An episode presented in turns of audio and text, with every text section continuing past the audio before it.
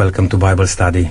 This is Nick Rita, your host. Thank you very much for tuning in with us today, and um, stay uh, stay with us because it's a very interesting topic today. But before that, I would like to just uh, uh, welcome uh, our panel for today, and I will start with uh, Brenton. Thank you for joining us, Brenton. Always a pleasure to be here to study God's Word with our listeners. Thank you, Brenton, and uh, Ken. Uh, welcome back. Thank you, Nick. Great to be here again. Elaine, thank you for joining us also. No need to thank me. Hello, listeners. And Lija, uh, also very welcome to this Bible study. Thank you. I'm very privileged to be here. Today I have um, Gary, uh, who is going to facilitate uh, this uh, Bible study for us. And Gary, thank you very much for coming along and prepare this study. I will just hand it right to you now. It's a real pleasure, Nick. Thank you so much for your welcome. I really enjoy coming along and just sharing with our listeners. I think it's a, a, a wonderful uh, opportunity to be able to study the Bible uh, together. Do you know, these last few weeks we've been looking at a section of the Bible that's often overlooked by uh, Bible students. Yet that section provides some uh, some really wonderful uh, insights. Over the over the past few weeks, we've been looking at uh, two Old Testament characters, Ezra and Nehemiah. We don't often do uh, or spend a lot of time uh, in talking about these two characters. Len, can you just refresh our memories for those of our listeners who haven't been with us the last couple of weeks? Um, who were Ezra and Nehemiah? What were they known for? When did they live?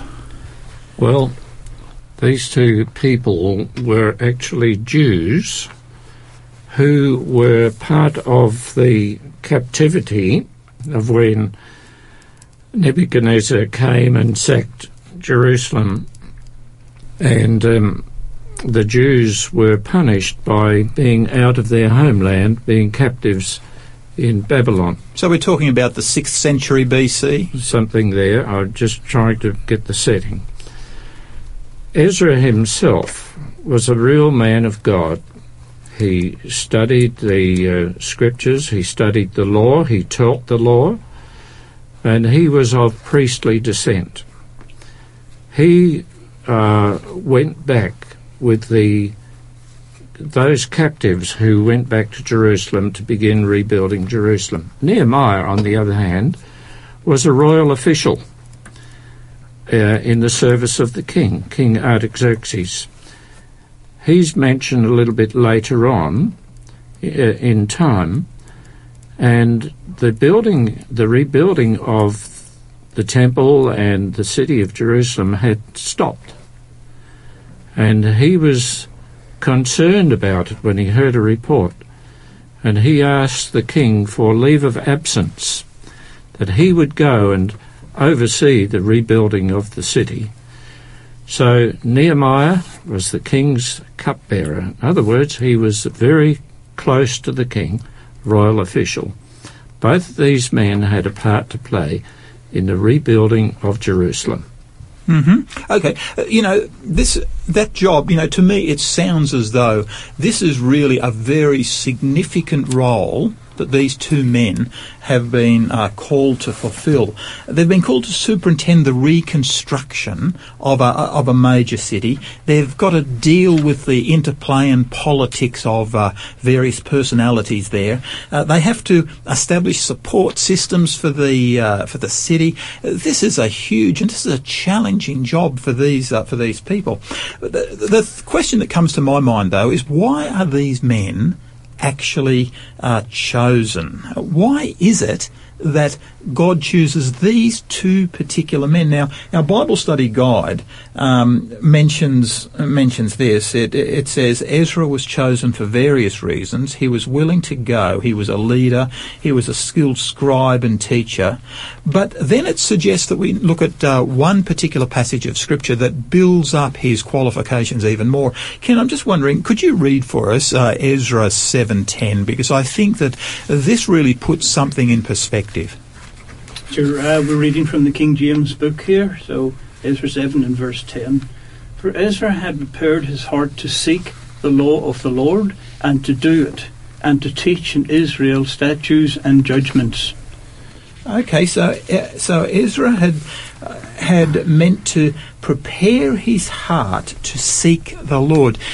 Ken, what do you think that means? Well, I believe that means that Ezra put his thoughts and his heart towards the Lord, that he had this, uh, shall we say, his goal in mind, and he uh, obviously decided that he would seek the Lord constantly, he would fast, he would pray, and he would teach the people the statutes of the Lord. Anybody else on, on that particular question? Um, Len? Well, I think of it a bit like this. Let's say you're going on an overseas trip. In your mind, you already prepare to uh, do what's necessary to pack your clothing and stuff that you need, to prepare for the uh, flights, or if you're going by ship, for the uh, journey by ship. It involves uh, a preparation of mind. You just don't say, oh, well, I'm going on a holiday and grab your toothbrush and go. And Ezra was preparing his life, really, to serve the Lord. And I think I really admire this in Ezra. So God called because of some some qualification, some uh, something that was Ezra already had something within him before God called. I, I, that's the I sort of thing. you're right, Uh. Lydia, you sharing? We all know from our studies that Ezra, first of all, he was a priest and a scribe and uh, a teacher, uh, very well versed in the law of Moses. So was he was teaching Torah. So God chose him to prepare heart, the hearts of people in order to rebuild Jerusalem. So this work couldn't be done without the uh, spiritual part because they were not prepared to, bri- to build a Jerusalem. So spirituality is actually the foundation in this case of a uh, of a physical development in the uh, the physical development that happened in the rebuilding of Jerusalem. That, that's an important. Uh, Brenton, I think the priorities there were fairly clear. God, as always, has his timing perfect. First of all, he chose a man who was going to be both teacher and theologian, you could call him. His, his work was to train the people to obey the law of God. You could call Nehemiah, for want of a better term, project manager. he came back to uh, Jerusalem to actually project manage the complete restoration and the setting up of the judicial system. What Lygia has said is true. You must have your priorities right. The priority is first of all get the spiritual aspects right, then the physical aspects will follow. And I believe this is how God planned it. This is why He allowed Ezra to go there first, and then later on Nehemiah.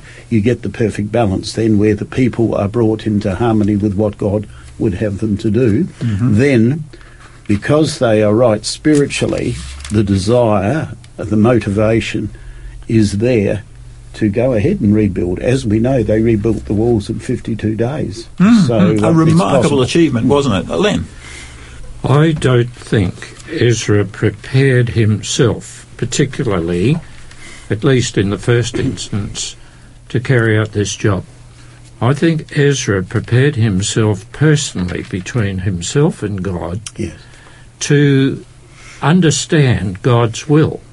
And I see there a modern um, application that as people that we should uh, be in the business of preparing ourselves to meet God, to develop the relationship that we have with God, we will be better off for it. And then, just like what happened with Ezra, God may use us in a particular area where we might be of useful of use in His kingdom. Okay, Nick.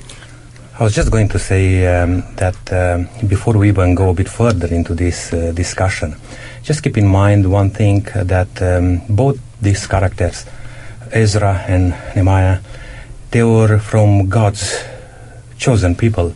They're from Israel, uh, finding themselves uh, in exile uh, in another uh, foreign place, but they have in their heart that burden which God put into His people.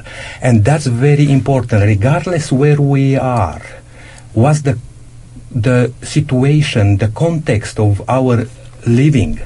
we need to have that passion in our hearts that we are the chosen one of God. We are God's people, and these people could not sleep comfortably and to just go along with daily life. This, they have a burden in their heart. They have a determination in their heart. They're watching for the opportunity when they can come and do something which God asked them to do. And keep in mind, because we'll come very soon to unveil a little bit more about the prophecies of the Bible. God foretold them what He's going to do, and these people was, they were watching for that time.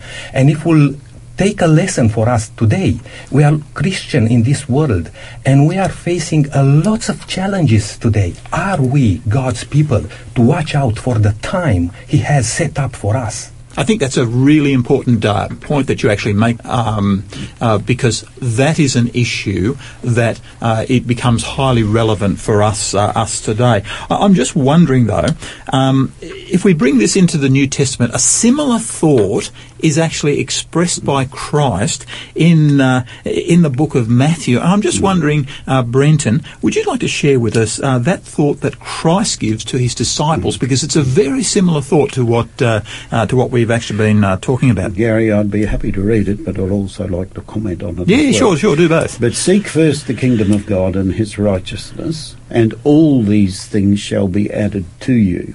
Now, this uh, statement is written in the context, I believe, which is very applicable in 2019 of living in a materialistic society where the gods of this world are sport, possessions, and other things. And Christ is saying to the people that he said this to on the, on the Mount, he said, You are to seek the kingdom of God and his righteousness. The word righteousness, another word for that, is justice. Mm-hmm. To seek the kingdom of God and his justice. Now, one of the things that Nehemiah had to do when he came back to Jerusalem was set up the justice system within there because up until then it was pretty much a free for all, as you know. And I think today, as Christians, it's important for us to not only seek God's righteousness first in our individual lives and also corporately as churches, but it's also, I think, behoven on us to think is justice in society being actually carried out for those who are most in need of it? Mm-hmm. And often the answer to that is no. So, therefore, as Christians, I believe we have a responsibility, even if we can't do it at a political level, we have a responsibility spiritually to seek justice for those around us, both those within the church and also those without it. That's actually a really important point there, uh, uh, Brent, because what I'm conscious of is that I've got a, within my personal sphere, I am able to function as uh, as God's representatives on ba- working on biblical principles and influence those in my personal sphere. I may not be able to influence the guys in Australian politics or the uh, or, or, the folk involved in business, but you know, uh, within my sphere, I can certainly uh, fulfil what is actually being mm. spoken of here. Uh, but but let me just open this out just uh, just a little bit more. What yeah. does it really mean to seek first the kingdom of God? I, am just wondering, Ken, would, would you like to uh, to share anything on this? Yes, I think in, in many ways it is clear, and that is rather than putting worldly things first, as many, many people do, even Christian, many Christian people do the same thing, unfortunately, we are to really seek God and His knowledge first. And if we seek God, He will then uh, give us the Holy Spirit, which will empower us to do more than what we should be doing. And it's just a question of really spending time in God's Word and praying and just giving the Lord the time that uh, He deserves and will help us spiritually to grow and be prepared for the Lord's mm, return. No, that's good. That's good. Lygia, you uh, you have a thought on this? Building Jerusalem was a very important task because it was a fulfillment of God's prophecy. Um, so God, uh, the work of Ezra was very important because he prepared the people's hearts for 13 years. And Nehemiah arrived in Jerusalem after 13 years. And the, the work of building uh, Jerusalem, it took 20 years. So uh, Ezra's uh, work of preparing people's hearts was extremely important because it was already in place. Everything was was in place. They uh, they desired from their own heart to do this. They were not pushed. They were not forced. So Mm. their hearts were already in place, prepared for God to mm, that's serve good. the Lord. That's good. Elaine? I'd just like to comment about Matthew 6:33 that was read a little earlier about seeking first the kingdom of God and his righteousness. Just prior to that statement, Jesus was talking about the things that people are busy seeking and doing. And then he points out that those things are really fairly temporary. Why should we seek first the kingdom of God and his righteousness? The answer is because there are eternal rewards, not just temporary, Yes. but permanent eternal rewards. In other words, the um, most important thing is to keep the most important thing as the most important thing, and that is the most important thing. Okay, thanks. Uh, th- thanks for that. Look, I'm just wondering if we can go in a slightly different direction. Now, I am conscious that our time is starting to uh, to move along. Uh, our Bible study guide brings up a, a remarkable biblical prophecy in the book of Daniel that refers to a time period connected to the rebuilding of Jerusalem. I'm wondering, Brenton, could you possibly read for us that prophecy that comes from the book of Daniel concerning the rebuilding of Jerusalem? Daniel 9 and verse 25 says, Know therefore and understand that from the going forth of the command to restore and build Jerusalem until Messiah, the Prince, there shall be seven weeks and sixty two weeks. The street shall be built again and the wall, even in troublous times. This is a remarkable passage of Scripture. What we've got here is the prophet Daniel. He is sharing that from the time of the the going forth of the commandment to restore and build Jerusalem, which is what Ezra and Nehemiah were working at, until Messiah the Prince, there was going to be a certain period of time. When that period was fulfilled, what was going to occur is that the Messiah would come. This is a prophecy concerning the coming of the Messiah. Now, this this passage to to many uh, um, secular people uh, is is something that they may not be aware of, but the concept itself is actually deemed as being rather strange.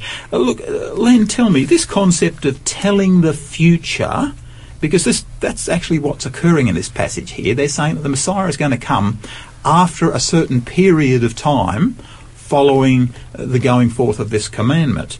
Uh, this concept of telling the future, it seems strange to most secular individuals. Do you believe that God, I mean, you're, you're part of this secular world, do you believe that God can uh, foretell the future? I do. But hang on, you come with an education background. You're a, you know, I mean, you've got uh, academic degrees. You're, uh, you- you're trained, and yet you believe that God can foretell the future. I do. And I believe that we're reading from God's book today, the Bible, and there are plenty of instances where prophecies were given hundreds and hundreds and hundreds of years before the actual event occurred. In fact, even in this particular one we're dealing with, with the um, rulers of the kingdoms of the Medo-Persian, the the man Cyrus was mentioned at least 120 years before Cyrus even showed up. Wow. And then I think of um, the prophecy that Daniel uh, gave in chapter 2 of the world kingdoms and what was going to happen. It's happened. And the chances, and I've done um, mathematics of probability, the chances of that happening are basically zero to, to one. But it's too uncanny to be just mere chance. That's uh, th- th- that's an amazing thought. A- Anybody else on this particular issue, this concept of telling the future, it really seems strange. I'm sure some of our listeners will find that an, a remarkably uh, strange concept that there is a God in heaven who can actually foretell the future. Uh, I mean, um, um, Brent and Ken, why do you, I mean, do you believe there is a God who can foretell the future? And I mean, why do you hold to that belief? I do believe there is a God who can foretell the future, but I'd like to make a brief comment, Gary, just on this particular text. Know therefore and understand from the going forth of the command to restore and build Jerusalem. Really, what the angel is saying to Daniel here is this. He's saying you have a second opportunity to put right the things that you got wrong the first time round. Remember, they went into captivity. Uh, Nebuchadnezzar took them into captivity on three separate occasions. And they ended up in captivity for a number of reasons. One of them being that they didn't worship the true God, they worshipped a multiplicity of gods by that stage. Uh, another one was that they had uh, society had been taken over, I believe, by consumerism and materialism, very much like the society today. Really, what this text is saying is you have a final opportunity. This is your opportunity to restore. It's not only talking, I believe, about the physical restoration of uh, Jerusalem and also the setting up of the judicial system. It's talking about restoring an opportunity for you to restore your spiritual relationship with the Lord because at the end of this period, the Messiah is coming. You could almost say coming ready or not. Mm. Mm-hmm. Okay, uh, Nick, you. I was just going to bring it a little bit back, uh, uh, as Brenton was just mentioning about uh, the experience of Daniel in uh, in Babylon under uh, the king uh, Nebuchadnezzar. He could see how God foretold the development of the, uh, you know, what's going to, to follow in the kingdom of Babylon and who's after Babylon. And right now we are in the time of uh, Medo-Persia. And these guys knew that uh, when God is speaking about something, He's uh, He's going to to make it happen. And what's important in this Bible study today, because this is called God's call. You know, when God is calling for His people, they should be watching and to be ready to understand. Because I would like to read one verse uh, in Ezra. We are talking about Ezra and Nehemiah. But in Ezra chapter um, 7, verse 27, says this, and I really like it. Blessed be the Lord, God of our fathers, who has put such thing as this in the king's heart, to beautify the house of the Lord, which is in Jerusalem. These people were watching and waiting for an opportunity to see that somebody is going to move forward to give a decree because they were waiting for that. It will be a decree, it will be 70 weeks from the rebuilding of Jerusalem until the Messiah. Now, when they saw the um, the king was, you know, moved in his heart to do something in this regard, they said straight away, "Hey, let's let's join these guys because this is a sign from God." They they were not just passive people of God in their time; they were intentional. They were watching for opportunities, for times.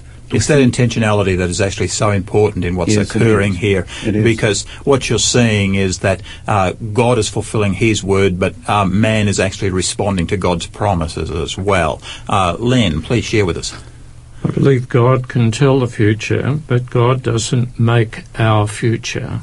We, uh, while God knows what happens or will happen with us, He doesn't make us do that in order that His uh, predictions, His prophecies are fulfilled. We have the right to choose which road we will take. However, I do believe that the Bible is an authentic book that its author is God for a number of reasons, and one of them is the fact that prophetic statements have been shown to come true a hundred percent, not just two or four percent, as say Nostradamus, four percent of his predictions, I believe, have come true. Well, you won't give much credence to somebody who gets four percent right. That's guessing, not good enough. at, at guessing, you can get 50-50, can't you? That's right. It's hundred percent. And also archaeology has backed this up time and time and time again. Mm. Um, that this book that we're studying from is an authentic and true book. Its author is God who can tell the future. And I just want to say something very quick. Uh, what Len uh, said. Not that I uh, I don't really like to disagree with what Len was saying, but I just want to s- to s- mention something because he said that God is not making our future. That's a very interesting uh, observation because in in uh, my understanding is a bit like this. That's why God is God because He can do whatever He likes. He can make people to fall into His plans. And that was the case even with this, uh, this king. And if we look back, uh, you know, uh, pharaohs in the land of Egypt and so on, God actually can do whatever he likes. That's why he is God. Now, and here is the, what I thought Lena was uh, working on. Um, we may be or not be in God's plans because of our choice. But God will still fulfill His plans regardless if we want to, to join that plan or not. But that plan may not then operate through us, That's Correct. Because That's the, the, the correct. reality is is that there is, uh, um, while while God um, has has plans for humanity and wants to enlist His people in those plans, humanity still has a choice as to how those plans are actually worked out in uh, in individual lives. And that's what I was going to. That's why I, I raised up that uh, that thing because many people today in Christ, Christendom they will uh, they are very passive Christians, you know. But if we are, as we mentioned earlier, active and intentional, then we may be those people in God's plans. Otherwise, you know, regardless, God will still come again and will end up all this uh, uh, mess on this earth. The question is, are we going to be involved in His plan or not? That's where is our choice, which I agree with Len, what Len was saying. Look, I, I just real quickly wanted to backtrack. We're talking about our, our belief in God, and there's absolutely no doubt in my mind that there is a God in heaven and He organises everything in the universe. And as a tradie, uh, I'm one of these people that deal in realities, not airy fairy stuff. And uh, the reason I came to the Lord was many, many years ago. It was proved to me through the book of Daniel, the book of Revelation, prophecies that had been in there and had actually happened and taken place. And it was looking at black and white. You could not deny these things have, have happened. And it was black and white in the Bible. And I thought, well, if this is true, there must be a God. And of course, since then, the Lord has been involved in my life. And I'm sure He was beforehand too, but I didn't know it. But uh, it's just been totally amazing. and those things that um, we find, those prophecies in the book of Daniel, it's wonderful when you see the number, the amount of archaeological and s- historical support there are for those biblical prophecies. To me, that makes them even more powerful. Look, that, that that's a really, really interesting point. And over the years, many times when I've spoken to non-believers, I say to them, "Look, it's so easy to prove these things for yourself, but of course, most of them don't. Because if they did, then they realise they have a decision to make. And I That's think an the important point. I think you've really hit a vital point there. I mean, there are implications to accepting that a God of heaven does actually exist. Yeah, yeah, yeah, yeah. Uh, Lygia, please come and share with us. So we know for sure that God can foretell the future, but on the same time, He doesn't predestine humans, but we have a choice in this matter. So, as God chose the Israelites to be His people, to bring the good news about God in the world, I do believe that we are chosen by God to be His people in our days. And God chooses also every single one of us for salvation, and He wants us to be transformed into His image of Jesus. And also, God chooses different people for for specific tasks. Okay, okay, very important. Gary, Gary, can I just make a quick comment on this? Um, basically, when Israel initially and later Judah went into captivity, you had Daniel, you had Ezra and Nehemiah, who we're starting with. You ask yourself the question God's original plan, going right back to the time of Abraham, is in that you shall all nations of the earth be blessed. Shall Israel failed miserably in that. I see God's hand very clearly through these prophetic books of Ezekiel, of Daniel, of Ezra, and Nehemiah. These books outline a God who is getting his message that he is the true God out to heathen kings Mm. who were the head of the known world. Nebuchadnezzar, head of the Neo Babylonian Empire, uh, these various kings, head of the Medo Persian Empire. God is still getting out to them that I am the true God. There is nobody other than me. I can not only foretell the future, I can move upon people who do not know me to fulfill what I wish. When heathen kings can actually see this, you ask yourself the question why couldn't Israel see God's leading and guiding in their lives? Yeah, yeah, yeah. No, no. I really appreciate you bringing up that point, actually, because what you find, particularly in the book of Daniel, is God continually working through the leaders of these other nations. It's not just Israel that he was working through. Uh, Len. Before you go on, Gary, I just want to clear my name. um, What have I in done saying that God does not force the future, um, God doesn't force us to believe in Him. He knows what is going to happen to us, but He doesn't force.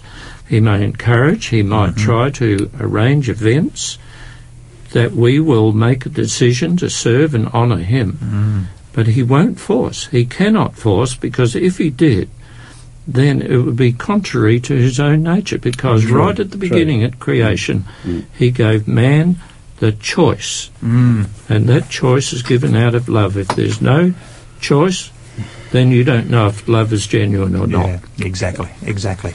You know this um, this reality that Bible prophecy has got a, a substantive base is something that so many Christians actually overlook. Do you know? Just a little while ago, I was reading a uh, uh, a book by uh, by John Lennox. Now, John Lennox is, I think, it's the um, uh, professor of mathematics at Oxford uh, University. Uh, it's entitled "Against the Flow," and it's actually talking about the book of the book of Daniel. And in it, he talks about this issue of Bible prophecy. And and this is what he says. The prophets claim supernatural inspiration for their predictions that the Messiah would come. They claim to be speaking the word of God. In other words, the fulfillment of supernatural prophecy lies at the heart of what Christianity is. Now, we're going to keep going on this quote, but what do you think about that? Does supernatural prophecy lie at the heart of what Christianity is? Would you agree with him? 100% the old testament prophecies predicting a saviour and it's in this study that we're actually doing as well there are 360 uh, sorry about 350 prophecies predicting the saviour christ well That's a remarkable number. It is. Hey, anybody else on this? Uh, Ken, you were going to get in on this one. Yes, uh, I think it, it's it's just so easy today. If you take a bit of time and look into some of these prophecies, we have the Great Flood, we have Noah's Ark, we have zillions of things that you can look into, and these things have all happened and come to fruition, and there's more to come. And the Bible tells us all that's happening. Can I suggest a complete irony in all of this? Uh, Len brought up the point earlier on that uh, 100% of the prophecies that have been uh, foretold in the Bible have been fulfilled. People today read the astrological column in uh, newspapers and other things and base their lives around that. It is noted that Ronald Reagan, one of the presidents of the United States, he, he did nothing. Um, his wife actually consulted the astrological charts on a daily basis, and mm. it seems as though the White House was largely run by astrology. Mm. Now, Len has used the figure of maybe they're right two to four percent of the time. I don't know what the percentage is. It's certainly not hundred percent. Mm. If people are willing to do that today, surely you can trust and believe in a God who is one hundred percent accurate. Surely that would give you much greater confidence than And- these and other things. How important it is what you've actually just shared there. Do you know, if I can just keep going with um, uh, John Lennox, the um, uh, chair, uh, the holder of the chair in mathematics at Oxford University, he continues in his book uh, by saying this: To claim to be a Christian and not take prophecy seriously is a contradiction in terms. Yet, in my experience, many professing Christians seem somewhat embarrassed by this dimension of their faith. This is a this is a remarkable statement coming from somebody who is the professor um, of uh, of mathematics at a very significant university. Um, and Mick, you wanted to to, to, to share. Yeah, I was just going to share um, about the prophecy because we need to look today for a specific, uh, you know, topic, there are many Christians looking at prophecy and understanding in uh, different ways. And this is uh, quite challenging because um, in this occasion today, we have an opportunity to clarify how to look to a prophecy. Because, mm, as I said, I came across people who will apply prophecy in totally out of context. And uh, that will not be God's plan. For instance, God is telling about a decree to come up and the seven, 70 weeks, and it's interesting that were three decrees given. One by Cyrus, one by Darius, and one by Artaxerxes. Now, which one, from which one we should start that date of the 70 That, weeks, uh, which that- you that mentioned? prophesies the coming of the Messiah. Exactly. yep. But here it's very important because it says God gives details when he talks in uh, in his uh, prophecies. The first two decrees were um, in regard to the rebuild of the temple, but um, the third decree by uh, the king uh, Artaxerxes uh, was more in regard of the rebuilding of Jerusalem. You certainly get those Yep. three commands that have uh, that have taken part that took place under three leaders. The first two of them referring to the rebuilding of the temple at Jerusalem. The third one referring to the rebuilding of Jerusalem itself. And what God specifies in this prophecy is that from the going forth of the commandment to restore and build Jerusalem until the coming of the Messiah, the Prince, shall be a certain Yes. period of Yes. time. Correct. So you actually get that you get these specific uh, details that I think you pick up um, really, really well, uh, Nick, uh, because what we have in in this prophecy um, uh, is are, are details that allow us to interpret what it is actually referring to. Context is so important. Len. Fairly recently, I read a book by a doctor of divinity about various aspects of what we are studying about today. And the thing that surprised me was the shallow uh, thinking of this man.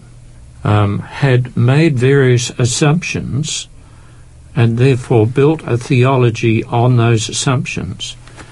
But we're not required to make assumptions. The Bible explains itself, and you've just said perfectly well that the first two decrees, the one by Cyrus and Darius, were for the rebuilding of the temple, the house of God. primarily. Whereas the third decree in 457 BC, given by Artaxerxes, was the rebuilding of the city with its legal and judicial system and everything else that goes with a state. Mm. And, and and this is the uh, t- to me the really significant thing about prophecy. Prophecy can actually be incredibly accurate, and it's so important to actually read it within its context. Yes. Um, uh, Brenton. The comment that's made here in uh, verse 25 of chapter 9 is important. The first two words are know and understand. That means the angel talking to Daniel is saying, I want you to know, but I also want you to understand. Now, Daniel would not have understood that the 70 weeks, Gary, that we're going to get to, the 70 weeks were not 70 literal weeks, because had they been 70 literal weeks, all of this would have been fulfilled within his lifetime. But Leave that one hanging at the moment that- because we're going to come to that one. We're just jumping in a little bit early. Um, let me just come back to this quote of um, um, from John Lennox again because I think he makes some points here that we need to pick up on. Uh, Christianity, he says, is thoroughly embedded in history and prophecy. Love that. Yes. Many of its central events, including the crucifixion and resurrection of Christ, were the subject of predictions made centuries early. I am only too well aware that contemporary culture in the West is so dominated by the naturalistic, that's that there is no supernatural, that naturalistic worldview that anyone who claims there is a supernatural dimension to reality is looked at with disbelief and even mocked. Do you know that is the reality of the world in which Yes. we are living today? it and is. as a result, so many people don't understand the, um, the the reality and the power of the prophecies that are actually given in uh, uh, within Scripture. Len, were you wanting to, to come in? Well, I've got a lot of time for John Lennox and what he says. And he's argued, um, and very successfully argued, a case for uh, creationism um, against many, many evolutionists and humanists. And um, I see it like this we've got a lot of Christian people around the place who believe in Christ. In fact, one of my colleagues said to me one day, I believe in Jesus and what he said, but I don't believe in all that Old Testament stuff. Mm. But to take Jesus and isolate him, it's almost meaningless. I mean, why did Jesus come? He came to save his people from their sins. So, where do we read about sins? Well, it's all in the Old Testament, where original sin came from. So, uh, I agree with what John Lennox says here. To remove Christ from the context of the rest of the scriptures is a silly exercise, in my opinion. Mm-hmm. Ken. Yeah, I just wanted to add to that, just coming back to uh, many Christians out there today. I've got some very, very good Christian friends, but yet they do not want to know anything about prophecy. I've tried many times because, as we all know, there's many, many interesting things happening in the world uh, that's leading up to the return of Jesus. And you try to mention to these people, and they just do not want to know. And I think, well, for us who know the truth and know the words of the Bible, we are so excited at this time we live in and know that the Lord's return is not that far away. So prophecy to us is just the most fantastic thing ever. And yet, in many ways, um, our society has become so secular that uh, just as in Jesus' day, uh, the religious people themselves uh, had a uh, had an understanding of of life. They had an understanding of, of scriptures, but they had actually missed the prophecies that spoke about the coming of Christ. Uh, and in missing that, they actually missed um, the whole point of the Old Testament. Nick, I was just going to add what uh, on what uh, Ken was saying because when you look at the um, Christendom today, prophecy it's important to know prophecies, or you can uh, be a very good Christian, you know, just being faithful to God and what you understand, and forget about the prophecy. What's the role of the prophecy first of all? Why prophecy was given? What Jesus said about prophecy? Well, Jesus said that he uh, basically would tell his people, his uh, followers, what would happen before it happened so they could trust in him. You Well, see, that's a very important thing. You know, prophecy is not only to foretell the future, but prophecy is also to establish our faith in God. and, and, and that I think is actually something we're actually going to come to, Nick, because um, the reality is is that there are many who define faith as being simple trust. Faith is ac- biblical faith is actually a lot more than simple faith. Uh, faith, biblical faith, actually has a very substantive base. It has a solid base. It is based in history. It's based in prophecy. It's based in fulfilled prophecy. It's uh, these are things which we can see and hear, touch and taste. These are things that we can experience, um, and uh, uh, they're going far beyond the simple trust in Yeah. the in the Christian world. Len, Yeah. Jesus, in talking about the scriptures, which would have been the Old Testament scriptures at that time, said, These are they that which testify of me. Exactly. They're talking exactly. about me. Yes, yeah, yeah. Uh, Brenton. Gary, one important point here that uh, John Lennox has touched on. I'm only too well aware that the contemporary culture in the West is so dominated by the naturalistic worldview that anyone who claims there is a supernatural dimension to reality is looked at with disbelief and even mocked. He has made evident a very important truth. Because our world, including Christianity, is now conditioned to a naturalistic approach, we know from the Bible where Christ himself, one of the first things he said in Matthew 24 that we studied a number of weeks ago was this um, Beware of false Christs and false prophets. If you discount anything outside the naturalistic world. Therefore, any supernatural event that comes in, because you have discounted the supernatural of what God does, you will automatically accept the supernatural manifestation that you see. This is a danger I believe we face in 2019. It's a very serious danger because God tells us in the Bible, test everything. Yeah, yeah, test yeah. whether it's of God or whether it's not. How do you test it? You test it by the Word of God. But if you've disregarded the Word of God and you cannot prove something scientifically, you will automatically accept it as not only being supernatural, but coming from God. And we know from the Bible that it can be coming from another source altogether. Okay, let's uh, let's let's just move on in this prophecy because I'm conscious that our time is actually uh, moving. Um, this particular prophecy, Daniel uh, 9:25, it declares that from the going forth of the commandment to restore and build Jerusalem until the Messiah, the Prince, comes, there's going to be a um, it's going to happen in. Uh, what says 70 weeks. In other words, it gives a period of time. Now, um, Brenton, is this 70 literal weeks? I mean, 70 literal weeks isn't even a year and a half. Correct. Um, can, can you just sort of give us a bit of an understanding? I mean, this 70 weeks, what is it? Uh, what's it referring to? We believe in Scripture, and Numbers 14:34 and Ezekiel 4, 5, and 6 actually bear this out. That a day represents a year in prophetic understanding. This is called the historicist interpretation of Scripture. And it is important because if Daniel understood that this was going to take place in about 15 months, I think he would have been greatly excited. But the fact of the matter is, it says at the end of that period of time, Messiah the Prince would come.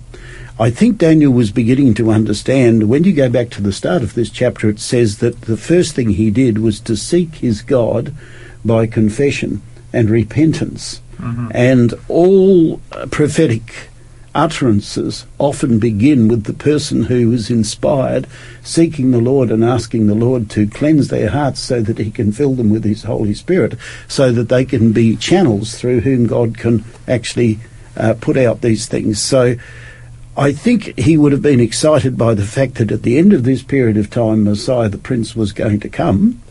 But it was not 70 literal weeks, it was 70 weeks of years. I think what you what you're saying here is actually very important, Brenton, because within prophecy there is certainly this understanding that there are uh, various symbols. For example, we have a have a beast. Yes. Is most frequently refers to a kingdom. That's um, that's something that flows all the way through uh, through Scripture, and you've got a number of these uh, these symbols that actually are pointing to something which are quite literal. Now, within Scripture, we get a number of examples where a day is actually presented uh, presented as a prophetic year. So That's right. one thing means another. Now, uh, does anybody else want to make any comments on this before we before I move on?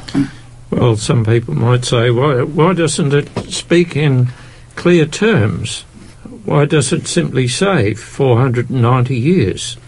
Well, some of the modern translations do do that little uh, mathematical calculation, but there's nothing wrong to actually use another thing to say something else. For example, Dear Dorothy, Dix, um, there used to be columns in the women's magazines. Dear Dorothy, my friend has had this experience happening to her. What do you advise?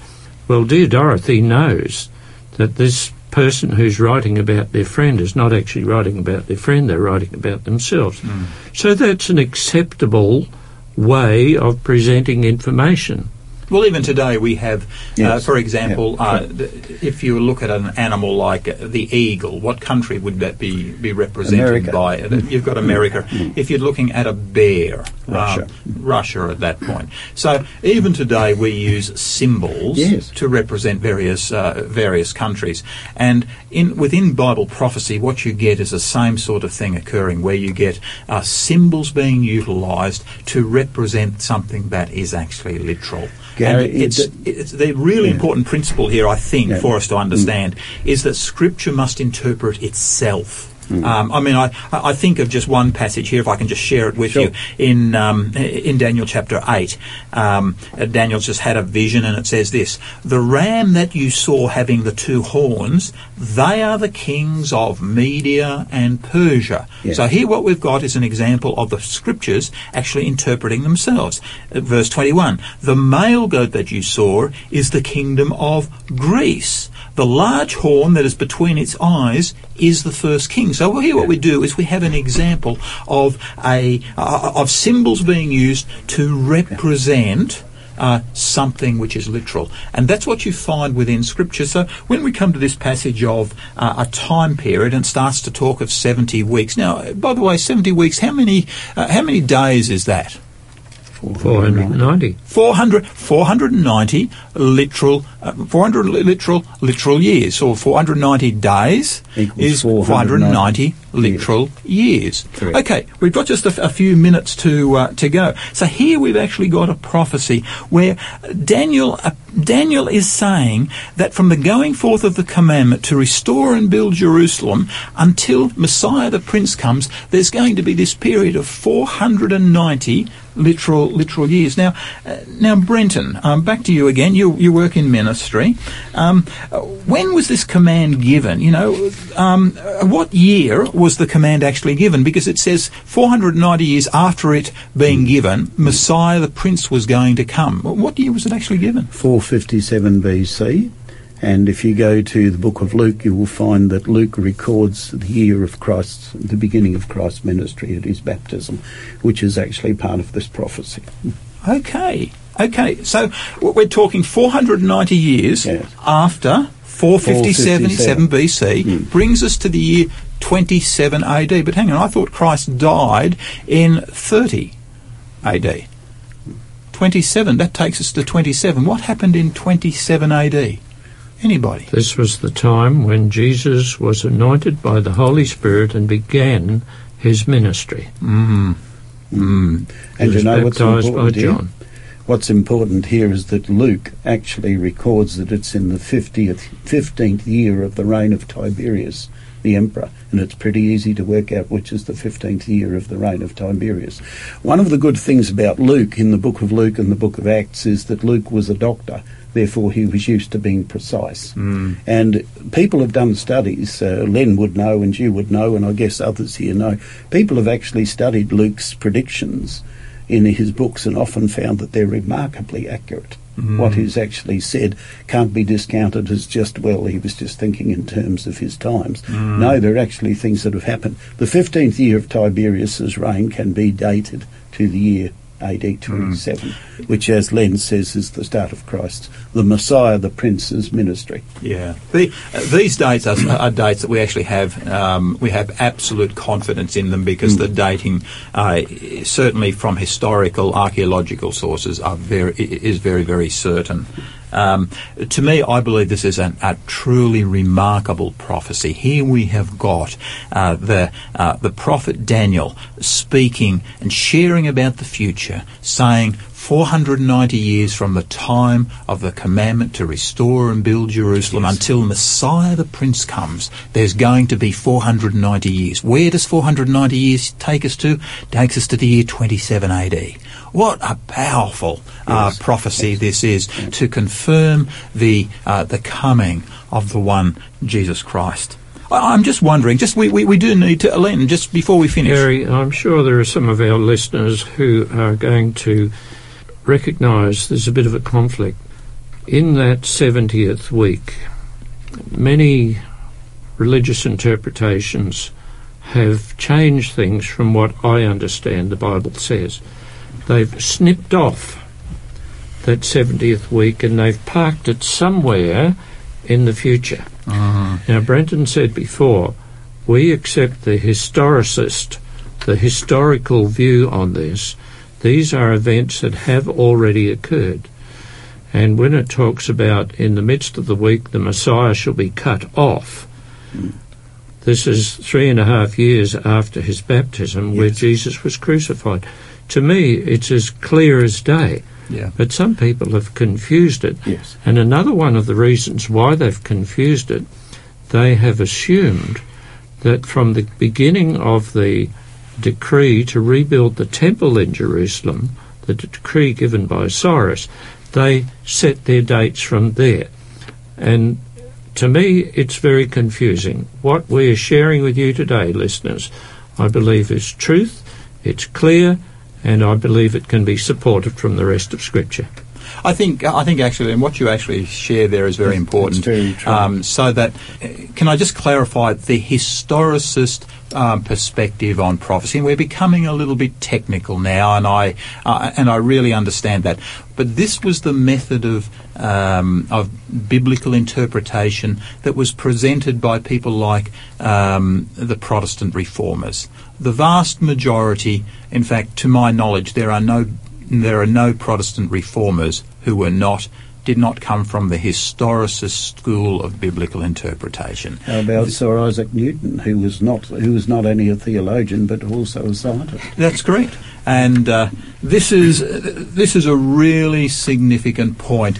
This this prophecy has been confused uh, by reading into the text that which actually Stuff is not, not there. Now, guys, let's just finish up because we do need to finish up. You know, what do prophecies like this do for your faith? Um, what, what do they say about the God of the Bible? What do these prophecies, the uh, the absolute precision of these prophecies, what do they do for your faith? Is there anybody who'd like to Well, I'd like to make a comment. Yeah. What it does for me is tells me that there is somebody on whom I can rely. Yes. What he says is truth. I can rely on it. Mm, mm. Okay, so you've got a reliable God. Yeah. Okay. Anybody else? I can. Yeah, I'd just like to add that uh, obviously these prophecies for me prove without a doubt that there is a God in heaven, a force that we don't understand, but he's certainly uh, an amazing uh, being. But it also gives me confidence, and I think this is important. When you're witnessing to people, you know that you're speaking the truth. Mm, mm. Brent.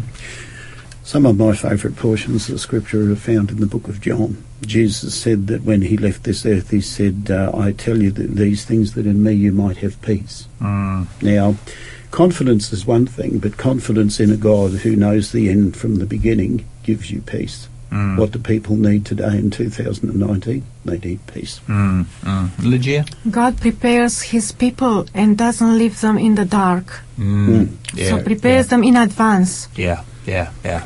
Mick. to me is very important because also the Bible points out that says when you will see all these things happening, lift up your eyes towards heaven because your redemption is near. Mm. We are here to prepare ourselves and people for Jesus' second coming. And if we are able to identify where we are in prophecy, then how good it is to, to be ready and lift up your eyes, not to be caught by surprise, not to be deceived by anything in this world, but but to be right on the spot as uh, Ezra and Nehemiah were. God is in control. Amen. That to me is what this is saying to me. It is. Our God, He is in control. Thank you. Uh, thank you so much. Father in heaven, we thank you that in you we may have peace. We have a God who knows the end from the beginning. We have a God who has given us these things because he loves us. We have a God who is coming again. Jesus said, I go to prepare a place for you. I am coming to take you to be with me. Lord, may not only our panel today, but also our listeners experience what it is to have this peace, to have this total confidence in God and His prophetic vision for the future. And may we one day, very soon, see you face to face, is my earnest prayer in Jesus' name. Amen. And thank you so much for uh, being part of this discussion. Uh, um, I would like to encourage our listeners uh, because we're talking about prophecies, and if you like to know a little bit more about this prophecy, I will invite you to come with us as we have some seminars going on every week here in uh, Adelaide. This is particularly for uh, Adelaide people, but you can search uh, in your uh, area if some prophetic seminars are going to take place. And myself, I will invite you to 7 Belleville Street, Prospect, every Tuesday evening 7.30 and Saturday afternoon at 3.30 and you'll be able to learn more about prophecies. Until then, may God bless you and have a wonderful time.